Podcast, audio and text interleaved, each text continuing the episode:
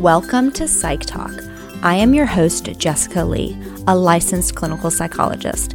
It is my mission to motivate, inspire, and educate you on everything psychology, mental health, and self growth. Although topics discussed on this podcast are similar to therapy, Psych Talk is not a replacement for therapy and is for educational and entertainment purposes only. Whether you are a mental health professional or student in the social science field, are interested in psychology and mindset shifts, or are just interested in gaining skills and knowledge to grow into the best version of yourself, this podcast is for you.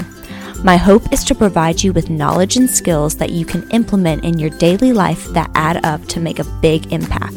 Let's dive into today's episode.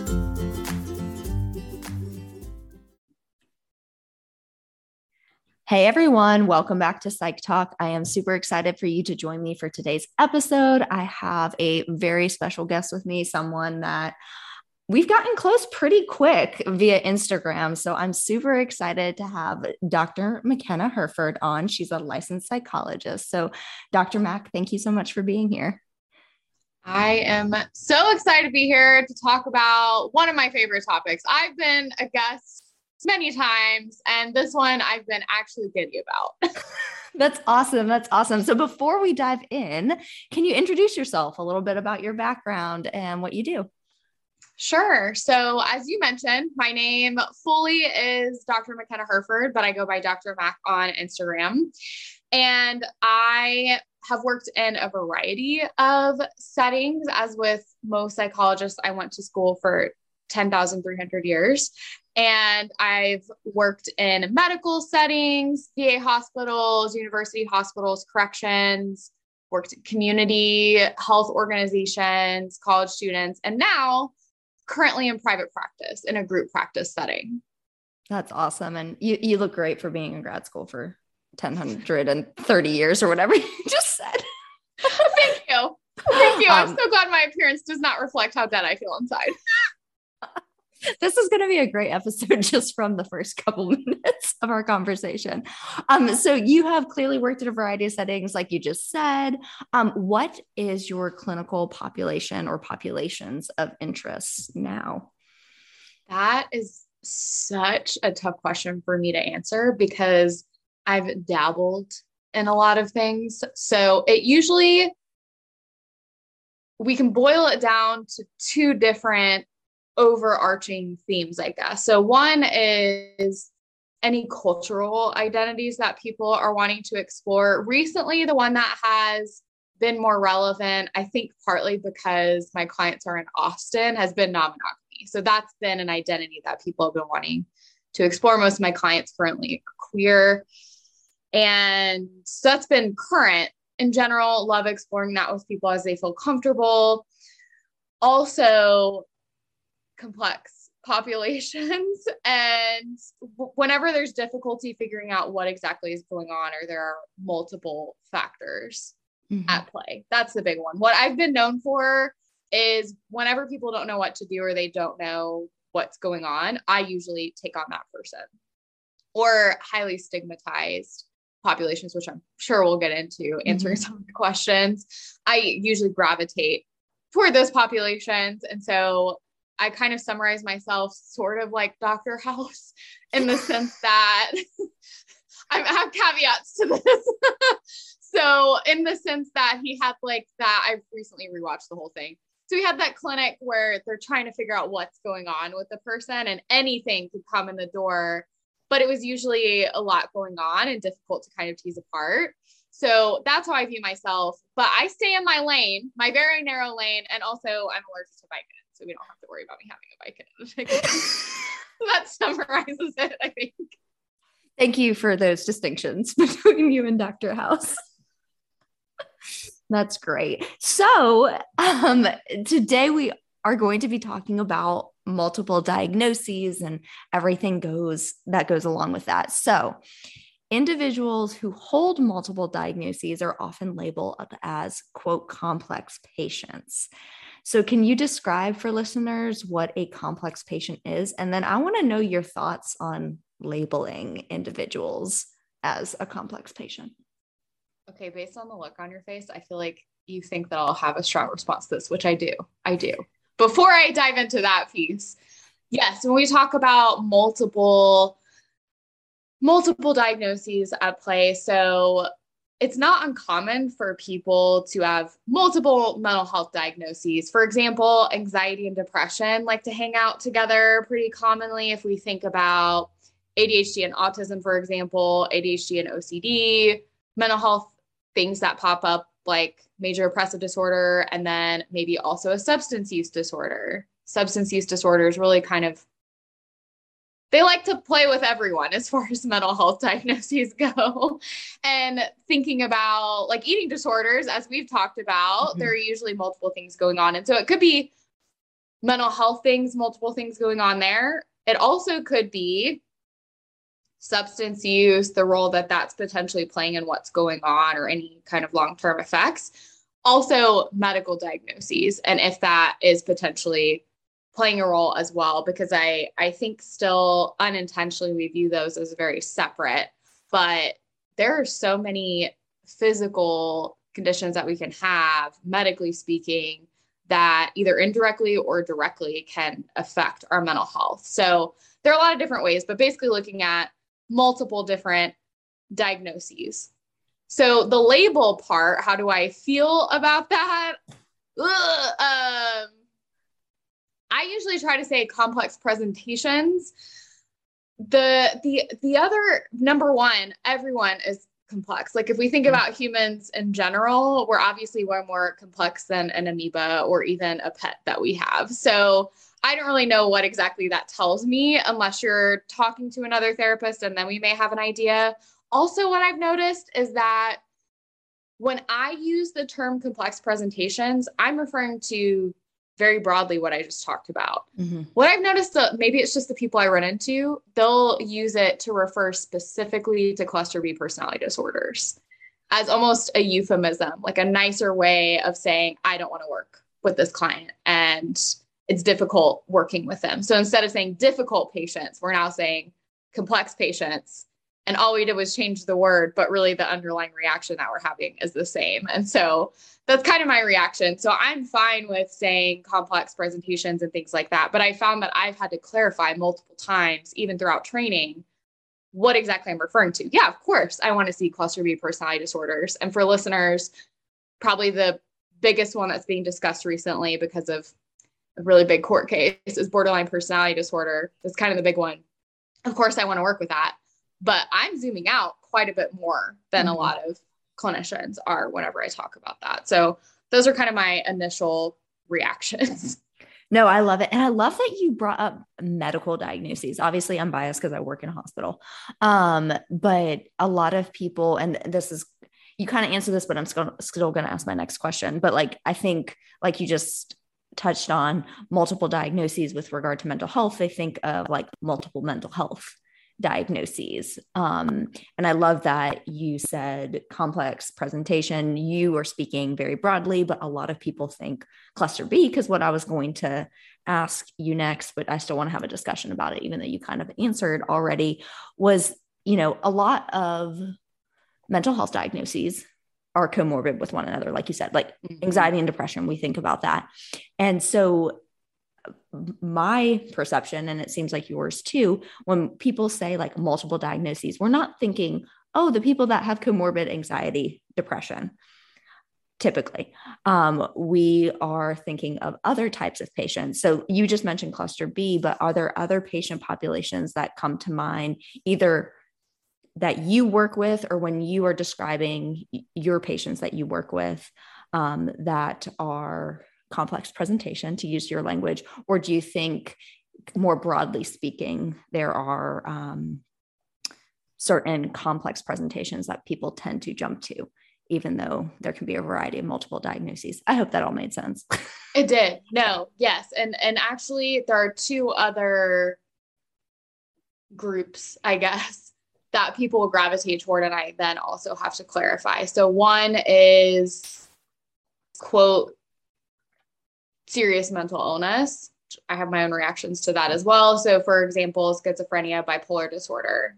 People equate basically people seem to equate complex with severe, which is not necessarily the case in my mind. Mm-hmm. And then the other one is dual diagnosis substance use with mental health concerns. And so, yeah, there's this quick, we think that substance use is separate from mental health, even though that doesn't make any sense. And it's also in our DSM, literally like with all the other things that doesn't make any sense. And and yeah there seems to be this quick equation of instead of saying severe we're now saying complex um so i'm like okay yeah you changed the label but i'm still getting the same tone and i don't know how i feel about that. Mm-hmm.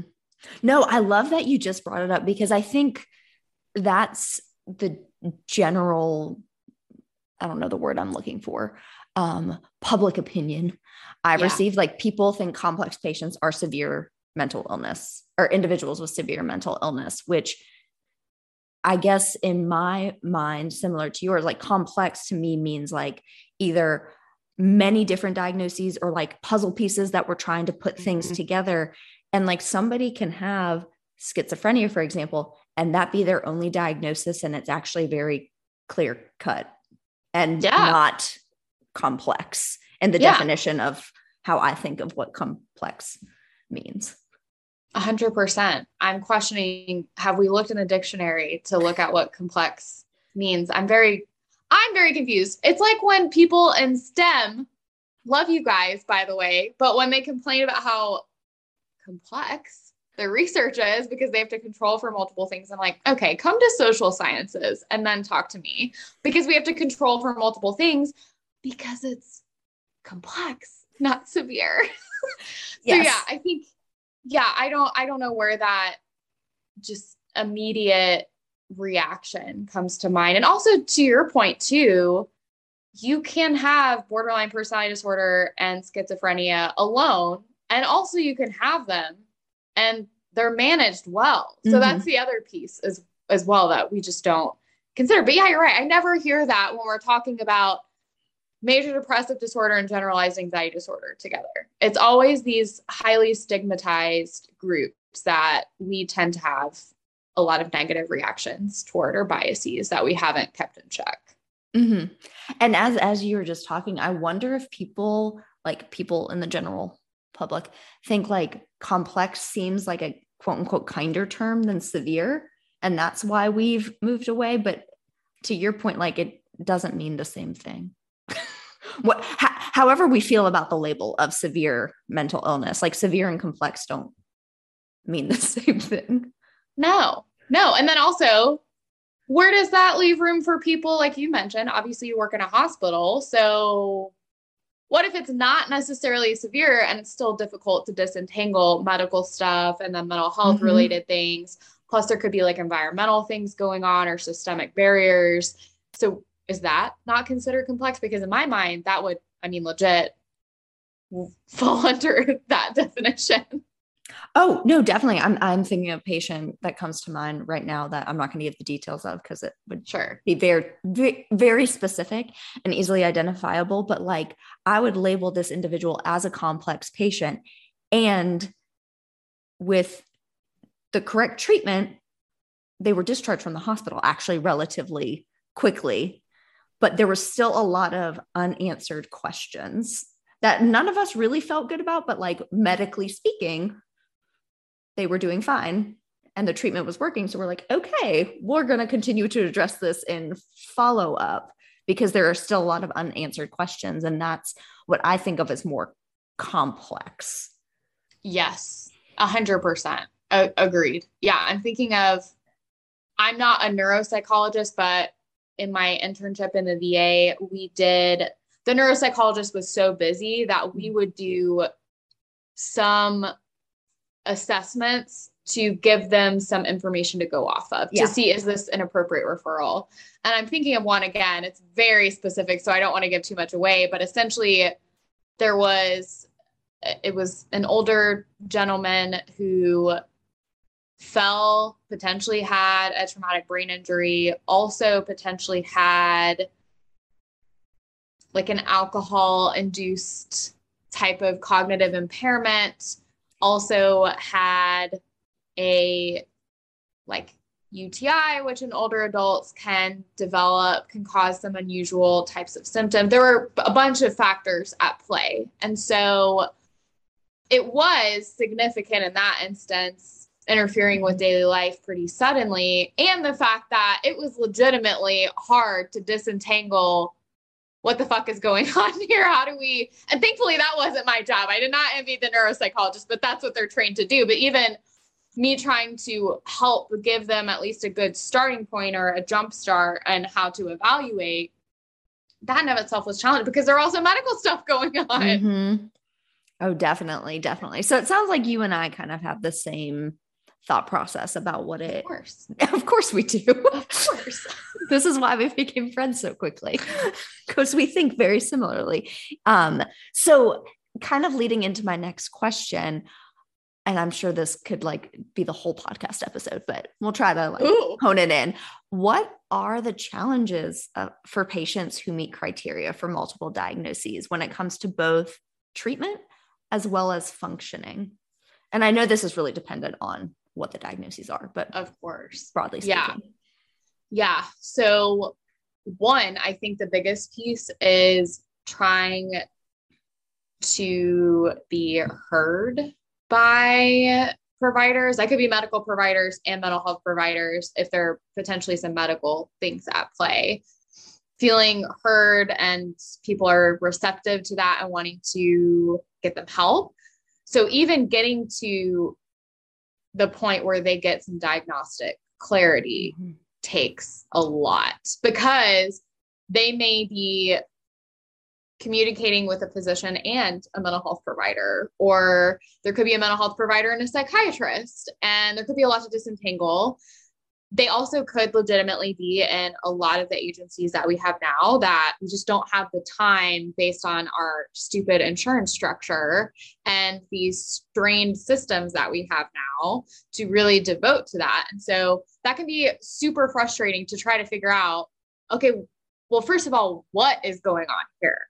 because then that's going to help me understand the treatment everyone understand what the treatment should be mm-hmm. um, and of course if there are multiple things going on they may or may not compound to affect functioning like mm-hmm. it kind of depends um, if we think about the medical piece and the mental health piece those feed into each other and can create a cycle for example so maybe the mental health stuff gets worse. And so that exacerbates medical stuff, which then exacerbates mental health stuff, mm-hmm. and so on and so forth. And so it can be really challenging. On top of that, discernment, I think, is really challenging. So when you have multiple things going on, it can be helpful and challenging for clients to know which one's the culprit. You know, yeah. if I'm thinking for me, obviously, you know, probably your listeners don't, I am the complex patient on the medical side of things. So, so when I'm thinking, there are usually three main culprits for what is causing the medical stuff, but they mm-hmm. overlap quite a bit, just like mental health issues do. And so it takes a lot of like training in a sense, like a lot of exploration, being able to identify, like, all right, which one of you troublemakers? Again, I'm thinking of the triplets from Brave, though they've been on my mind. I don't know why. And so trying to figure out, like, all right, which one of you, which one of you caused this shit? Um, and so I think that part can be the, the case with mental health things too, is for example, if you have ADHD and generalized anxiety disorder. And so procrastination is a key piece to both of those. But the question is, well, what is driving the procrastination? Is it being worried about what the outcome might be that maybe we'd see more in the anxiety realm? Is it I cannot corral my brain to do all these tasks together and figure out how to do them in order to actually complete the task? That we'd see more in ADHD and then related anxiety because we're freaking out, we're not doing the task. So that discernment piece can be really beneficial and also incredibly challenging, mm-hmm. particularly without therapy, to really understand whatever the multiple diagnoses are at play, being able to identify when that particular one is causing an issue or when they both are and potentially are feeding into each other, because then that can inform you about whatever treatment is coming into play that can help either your prescriber or potentially a therapist and giving you the appropriate skills for whatever's going on. So I hope that mm-hmm. answered the question. Oh, oh, it definitely did. I have so many thoughts. I'm going to start like at what you just said and move backwards. Okay. That's how no, but when you're talking about like the discernment, like one thing, and you know this, and the listeners know this, I work with a lot of eating disorder patients. And one thing that comes up a lot is eating disorders, especially restrictive eating disorders like anorexia and OCD like behaviors.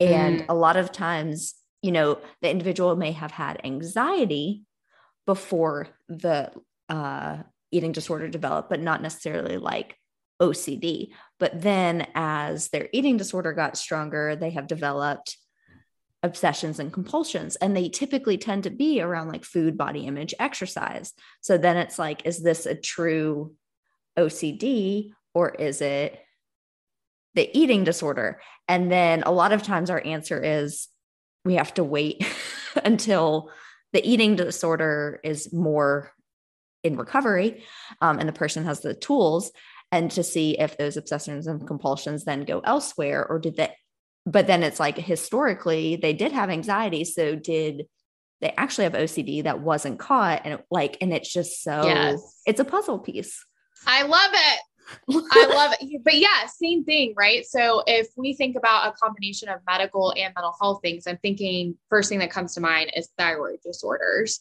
Obviously, anything related to our hormones obviously indirectly if we're experiencing medical issues that can cause distress but in this case they can directly cause mental health issues so mm-hmm. if we are not producing enough thyroid that can cause us to kind of maybe feel more depressed and then the opposite is true we may feel on edge or more anxious things like that if we're producing too much mm-hmm. and so if we're trying to disentangle how much of this is like a separate organic anxiety or depression piece versus how much of this is the medical piece, the first thing that we should be doing is regardless is we need to get the medical stuff addressed yeah. first to see to see how much of i mean number one that would be a quicker fix as well. And then also that can help us then kind of figure out okay what is what is left over here? What can we work with? And that helps us further tease it apart. But yeah 100% that's why i know we talked about this about eating disorders but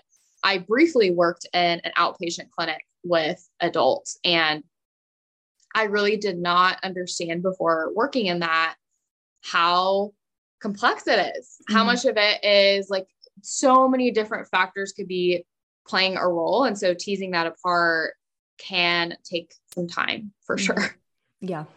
And then the other thing I wanted to highlight that you said, going back to one of the first things you said um, about, you know, one of the challenges being just like being heard and even getting to the point that you're getting assessments and in with the right um, doctors therapists whoever else you need to see neuropsychologists etc and then we briefly touched on functioning. And my thought was like well if you keep getting and i know you have your own experience with this on the medical side like pushed aside and basically like delaying care that's going to impact your function whether it's mm-hmm. if it's a physical health disorder it gets worse over time or you are now developing like hopelessness that you're ever going to get help further impacting your mental health. Yes. yeah 100% i'm thinking in the in the va too. There were i loved the clients in the va there were a lot of things i liked about the va there were a lot of aspects that were not great particularly at the VA that I was working at. And so what would happen, and again, because the, there's systemic issues, people are, and I was in a general mental health clinic, so we got a little bit of everything. And so for obvious reasons, I loved working in this clinic mm-hmm. because you see all the things. And so what would happen is someone had been shuffled around multiple times for different reasons. It could be staff turnover.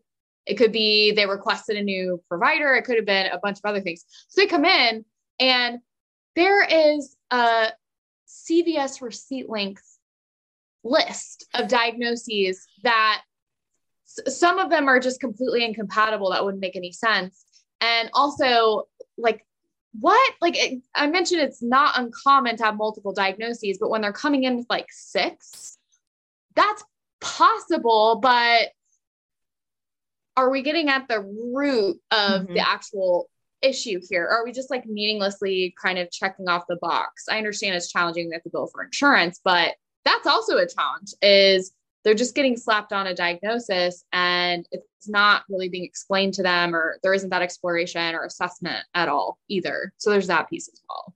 Yeah. Oh, definitely, definitely. And we could go on and talk about people getting labeled and slapped on with like multiple diagnoses as in like six, seven, eight, nine, ten, oh or people that carry the diagnoses that like are literally childhood diagnoses that don't apply anymore. Like mm-hmm. the amount of like 10 year olds I've seen with global developmental delay. I'm like, at this point, you have something else. Like, why is this still listed? But that's a whole nother conversation. Um, so we talked a lot about challenges for the patient. Um, what are challenges for clinicians? Working with patients with multiple diagnoses.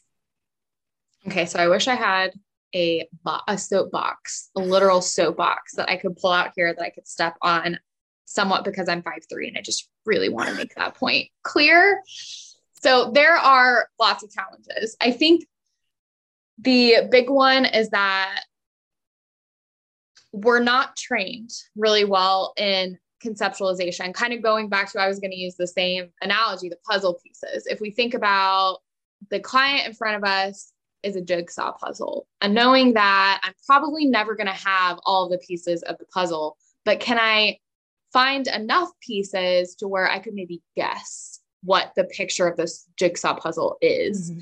And we're we're not taught that piece. And so what are the implications of that? Well, it's difficult to then fully understand in general what is the function of what's going on? What is the underlying root? We're kind of grasping at tree branches or leaves but we're not seeing like what's actually going on underground. And so that leads to potentially these meaningless kind of meaningless diagnoses or labels being slapped mm-hmm. on and hoping that that's just going to capture the full experience and it's not necessarily meaningful at that point. So that's the big piece is we don't really get that type of training. And for me personally i did get really great training in my master's program about a lot of this but there was still a lot missing. And so mm-hmm. i was very anti psychodynamic before like before and I just thought, ew, that's really gross.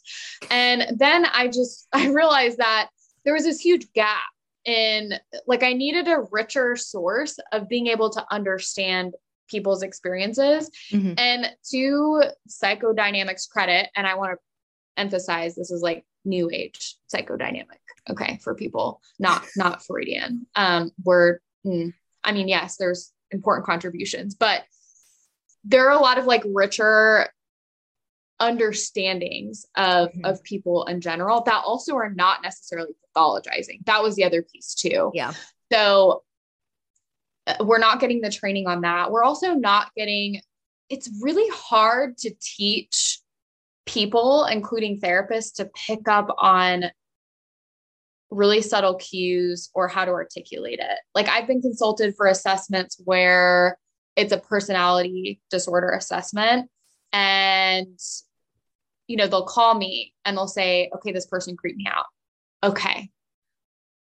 Back up. Like what exactly was going on? Like what did you pick up on that let you know? Because then if you can backtrack further and further and further that's going to help you maybe pick up some jigsaw puzzle pieces. Mm-hmm.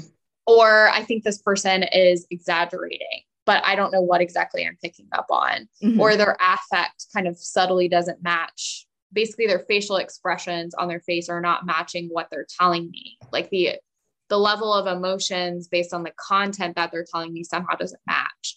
So there's like all these pieces together that we just don't get really in-depth training for and also the way that our industry is now with insurance and a lot of the workplaces we're in that's not prioritized. And yeah. so that, of course, then leads back to our training, which, by the way, a lot of it is done by professors that haven't seen clients in like a decade. So, how are they mm-hmm. going to train us to do that when they probably don't know or don't remember how to do it themselves? So, yeah. that's a huge, a huge piece. So, um, I think that that is where a huge component of that comes from because if we could address that piece, the rest of it could really be helped along the way. If we go from conceptualization, again, putting puzzle pieces together. Then potentially a diagnosis, if that's appropriate, seems mm-hmm. to fit, is helpful for the client. Then that would guide whatever the treatment is. But we yeah. we get stuck right at the beginning across the board. This is any mental health field. That's where we get stuck. And so that can also lead to these issues along the line. And again, that is reinforced by number one, the training that we're in, and also the reality of the industry that we're in. Mm-hmm. So it's a very long one to answer. no, I loved it. And as you were talking, um, especially when you're like, you know, I feel like they're exaggerating, but I'm not really sure why or what about, or kind of like you didn't say this word, but like there's like gut feelings of like yes. something's off. Because going back to the patient I mentioned earlier, that I would label complex, but like treatment wise, it was actually pretty clear cut. Like I had this gut feeling and I told different various team members about something and I was like I literally have no evidence for this at all. So this is not going in any documentation but like this is my gut feeling and I was like but that's literally based on a gut feeling. Like there's no clinical indication of this and like it will need further exploration and unfortunately like you said how our system is structured currently. Like we need a diagnosis after the first session. We can't just go off a gut feeling. That's mm-hmm. not evidence based. right. Right. And I would also argue that we're picking up on something. We just don't know what exactly what it is. We just don't know what it is. And we don't, maybe we don't have the language to articulate what exactly that is. Like I'm thinking back to my time in corrections, very long story short, I've been meeting with this client, and it was one of those where, like, as soon as he walked in the room, the hair on the back of my neck stood up. Like, mm-hmm. yeah. And he had been there for like a really violent crime for prison. So he had caught charges while he was in prison that he already was in there for violent charges, was facing charges for what he did in prison, which was very violent, horrific. And so I was meeting with him and it's again like hindsight. You're able to kind of backtrack after the fact, but it helped me later. It helped me like really take time. Thankfully, I had supervisors that helped me kind of like harness that a little bit because what happened was he exposed himself in session to me and the cameras couldn't see it. And I didn't realize until that point I had gotten played. Mm-hmm. And it wasn't until I met with the student, I'm like, how did this happen? And it was so subtle. I thought maybe it was accidental. And it was so subtle. And there was like a huge desk between us, enormous desk, because it was technically an interrogation room. And um, so my supervisor, who is actually, by the way, pure behaviorist, I was kind of impressed by this and she goes, because I'm like questioning, did I even see what I thought that I mm-hmm. saw? And I stayed super calm as I do in crisis situations, which legitimately probably kept me alive in that situation because he was looking for a fear response. And she asked me, when you went to slide him the worksheet that he was supposed to be working on, did he grab it? And that's when I knew. And it was confirmed later, he admitted it. No because he wanted me to lean all the way over to the desk. And so it's like these small, again, like these very, I know it's like a really intense example, but like these, that was like a pivotal moment in my training that there was something that mm-hmm. I picked up on, but I, I, I overruled that in my mind. I think they're particularly if you're women, if you're in marginalized groups, you may second guess yourself. And again, it's not considered quote evidence based. I would argue that there's something that we're picking up on. We just, again, we need the time and space and mm-hmm. encouragement to be able to explore that and then articulate it. So that's my soapbox. I'm sorry. no, no, I love that. And that's a good lead in to the next thing I wanted to ask you. Um, and the way I'm going to word it, I don't know if it actually will be answerable, if that's a word. I don't think that's a word, but like in your experience, like what is the best approach clinicians can take when working with individuals who carry multiple diagnoses? Yeah. So if if the person would benefit and could afford an assessment, whatever that would look like, like a full psychological assessment, mm-hmm. that would be great. Of course, if there are medical things going on, we need to try to address those first before there's an assessment. But an assessment would be in an ideal world, everyone should maybe get, if they're coming into our offices, they should get one. So Agreed. ideally, that's the case. and of course, then that assessment would be done by someone that's not the therapist, of course. So, because there's that conflict of interest. And otherwise, I think the biggest thing is really trying to get at like what's the function of the behavior. If we take impulsivity, for example, something that pops up in a lot of different diagnoses, disorders that we may see, phenomenon, whatever you want to call it, that looks, there are very different reasons why the impulsivity would be happening in ADHD versus borderline personality mm-hmm. disorder mm-hmm. versus bipolar disorder. So with ADHD, there's like a strong neurochemical component here that could be playing a role. It also could be driven by physical inability to kind of sit still, something like that. With bipolar disorder, we often see it if there's hypomania or mania. With borderline personality disorder, it could serve as a function because there are a lot of big emotions that are difficult to sit with, or maybe it's a reaction to feeling like you're being abandoned or rejected in some way. And so, if we spend more time less on the diagnoses, but more on what's causing the different things going on, that will help lead us to a diagnosis that's going to be imperfect. There's a lot mm-hmm. of flaws with the way that we diagnose. But is there a shorthand way to kind of describe what's going on? I, I kind of describe it similarly to like police investigators. Instead of trying to fit the evidence to a theory I already have, I want to fit like basically do the opposite. Mm-hmm. I want to take it, you know, an open mind to all the evidence that I have and then almost like a true crime, like who done it?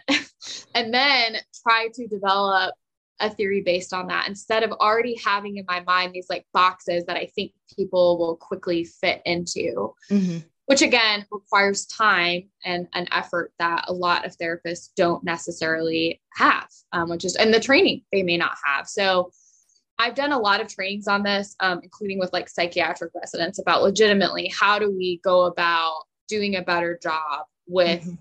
The puzzle piece part or conceptualization, whatever you want to call it, because yeah. across the board, we just, we get shit training on that. And then if we add cultural components, the research across the board says we just, number one, you need strong conceptualization skills in general, which we don't have. And then you also would have to have really good ways to like incorporate those cultural components mm-hmm. that are mm-hmm. probably playing a role. Like, for example, if we think about, I don't know, just like existing since 2020 and especially in 2022, how much of that is playing a role into what's happening right now?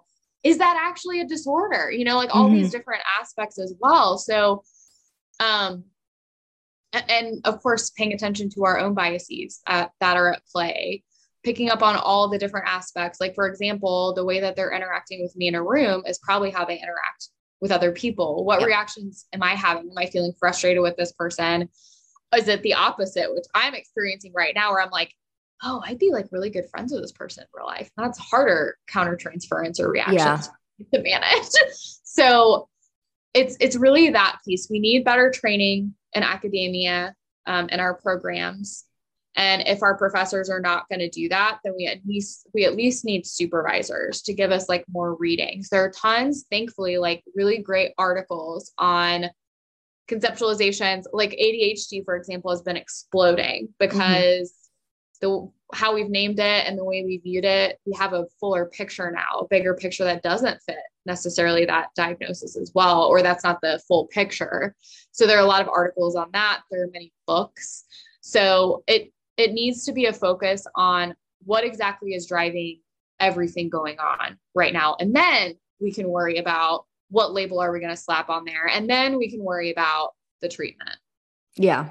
No, no, I love that because, and this is just how I work and obviously need to have diagnoses for insurance purposes. But like, my kind of conceptualization is going back to like the CVS length list of diagnoses what one, two, like, or mm-hmm. whatever. I don't limit myself to that. Diagnoses, because we have to, can explain this yeah. presentation. Because I am sure there are plenty of people that meet criteria for generalized anxiety disorder, social anxiety disorder, panic disorder, all, all of the anxiety disorders. And does all of it also just fall under the category of uh, anxiety or generalized anxiety disorder. Or like when I have individuals that come to me and it's like, oh, I think I might have ADHD. Well, why do you have that? Oh, I have difficulty concentrating. Okay. Well, we know you have anxiety, depression. That can also impact your ability to concentrate. So let's look at kind of like you were talking about the impulsivity in ADHD is very mm-hmm. different than the impulse. So let's kind of look at the function or the presentation of this inability um, to concentrate. Um, but like you've been saying over and over again, unfortunately, this takes a lot of time, and not all of us have time because of how things are stru- structured. And also, like you said, since surviving since 2020, more people need mental health services than ever. Um, so we're trying to fit as many people in as possible, seeing client after client. Yeah. Limited by insurance. Oh, you have mm-hmm. six sessions to figure out what's going on with this individual and treat it and make them all better. like it's just impossible. Yeah. It's wild. It's wild trying to make space for that. So, yeah, unfortunately, it, re- it would require admin time or, or time on your own, or maybe additional trainings. Maybe we could fit that in continuing education somehow. Mm-hmm. Trying to figure out a way to do that myself. I don't really know how that would work but a lot of reading and then trying to apply that, of course, to what that actually looks like. Yeah. In real life, when we know that we're strained, especially right now with really long wait lists yep. and, you know, trying to make sense of make sense of all of that. But that is probably the biggest challenge that I've seen and why I take these clients too. And in addition to that, there can be a lot of frustration among the clinicians. And so navigating that piece, we also don't, I think we do a better job when we're in school, but then when we're in real life, especially right now when we're feeling burnt out, mm-hmm. we're much more prone to having emotional reactions toward clients based on our own biases at play. And we're not as great about keeping that in check because we're exhausted. And so that can impact um, our client's experience of what's going on. It can also potentially allow us to miss things. Like, are we filtering things that are not fitting? Again, do I have the theory before I have the evidence, like the full evidence of what's going on here? Um, and then that that dynamic as well, and the way that like does that affect treatment? Um, I see that a lot. Like, obviously, borderline personality disorder has a ton of negative biases by therapists. I hear it all the time. It makes me rage and also chronic pain. Um, mm-hmm. And of course, because I have that and I can hide it, people feel bolder because they don't think that I have it. So, of course, they think that they can say it out loud in front of me. Um, and so, me hearing that piece, and because sitting with chronic pain, for example, or BPD or like all these other things requires a lot of empathy and also mm-hmm. recognizing, okay, well, what am I bringing to this dynamic? And also understanding if they're interacting with me this way, are they interacting with other people this way? And is that contributing to some of the issues? Yeah, most definitely. So, as we are wrapping up, is there anything I haven't asked you about that you want to touch on related to everything we've already discussed? I I don't think so. I think, yeah, that's the biggest piece is recognizing almost a trickle down mm-hmm. effect of we're having these systemic pressures. And also it starts from training and that's reinforced by some of the things that we're facing, but it has a real effect on our clients and does a pretty big disservice so I wish I could think of some books off the top of my head or articles. Maybe I should have been prepared, but I can message you some for suggestions for people to read. But I really Definitely. appreciate, yeah, I really appreciate this topic because it's so important. And every time therapists are like, you need a niche. And I'm like, is this a niche? I don't, I mean, it, this is like the thing that I end up seeing the most of, but like, is it a niche? Like, it feels pretty broad to me. But I mean, I feel like it can be, especially one of the first things you said are like that you tend to attract the clients that a lot of other people don't want to work with or couldn't work with because they felt like they weren't confident enough. So, yeah, I mean, multiple diagnoses, complex presenting patients. Yeah. So, true. Like multiple, basically, like multiple things happening, like real life. It's reflecting real life right now, I think. You just work with real life people. there we go. so, Dr. Mac, the last question I like to ask all my guests is where can people connect with you? Okay, yeah. So I also have my own podcast. It's Revealing the Ivory Tower podcast. That is my handle on Instagram and also on Twitter. So there is some spice involved in there, also some educational topics on, on a variety of different things. So that's where people can find me in case um, they want to learn about a lot of different topics. Also, if they like therapy memes, I also post those too. So there's there's just a variety of things because I like to switch it up. And your spicy Thursdays is my favorite. I love it. I love it. I know you like last week's.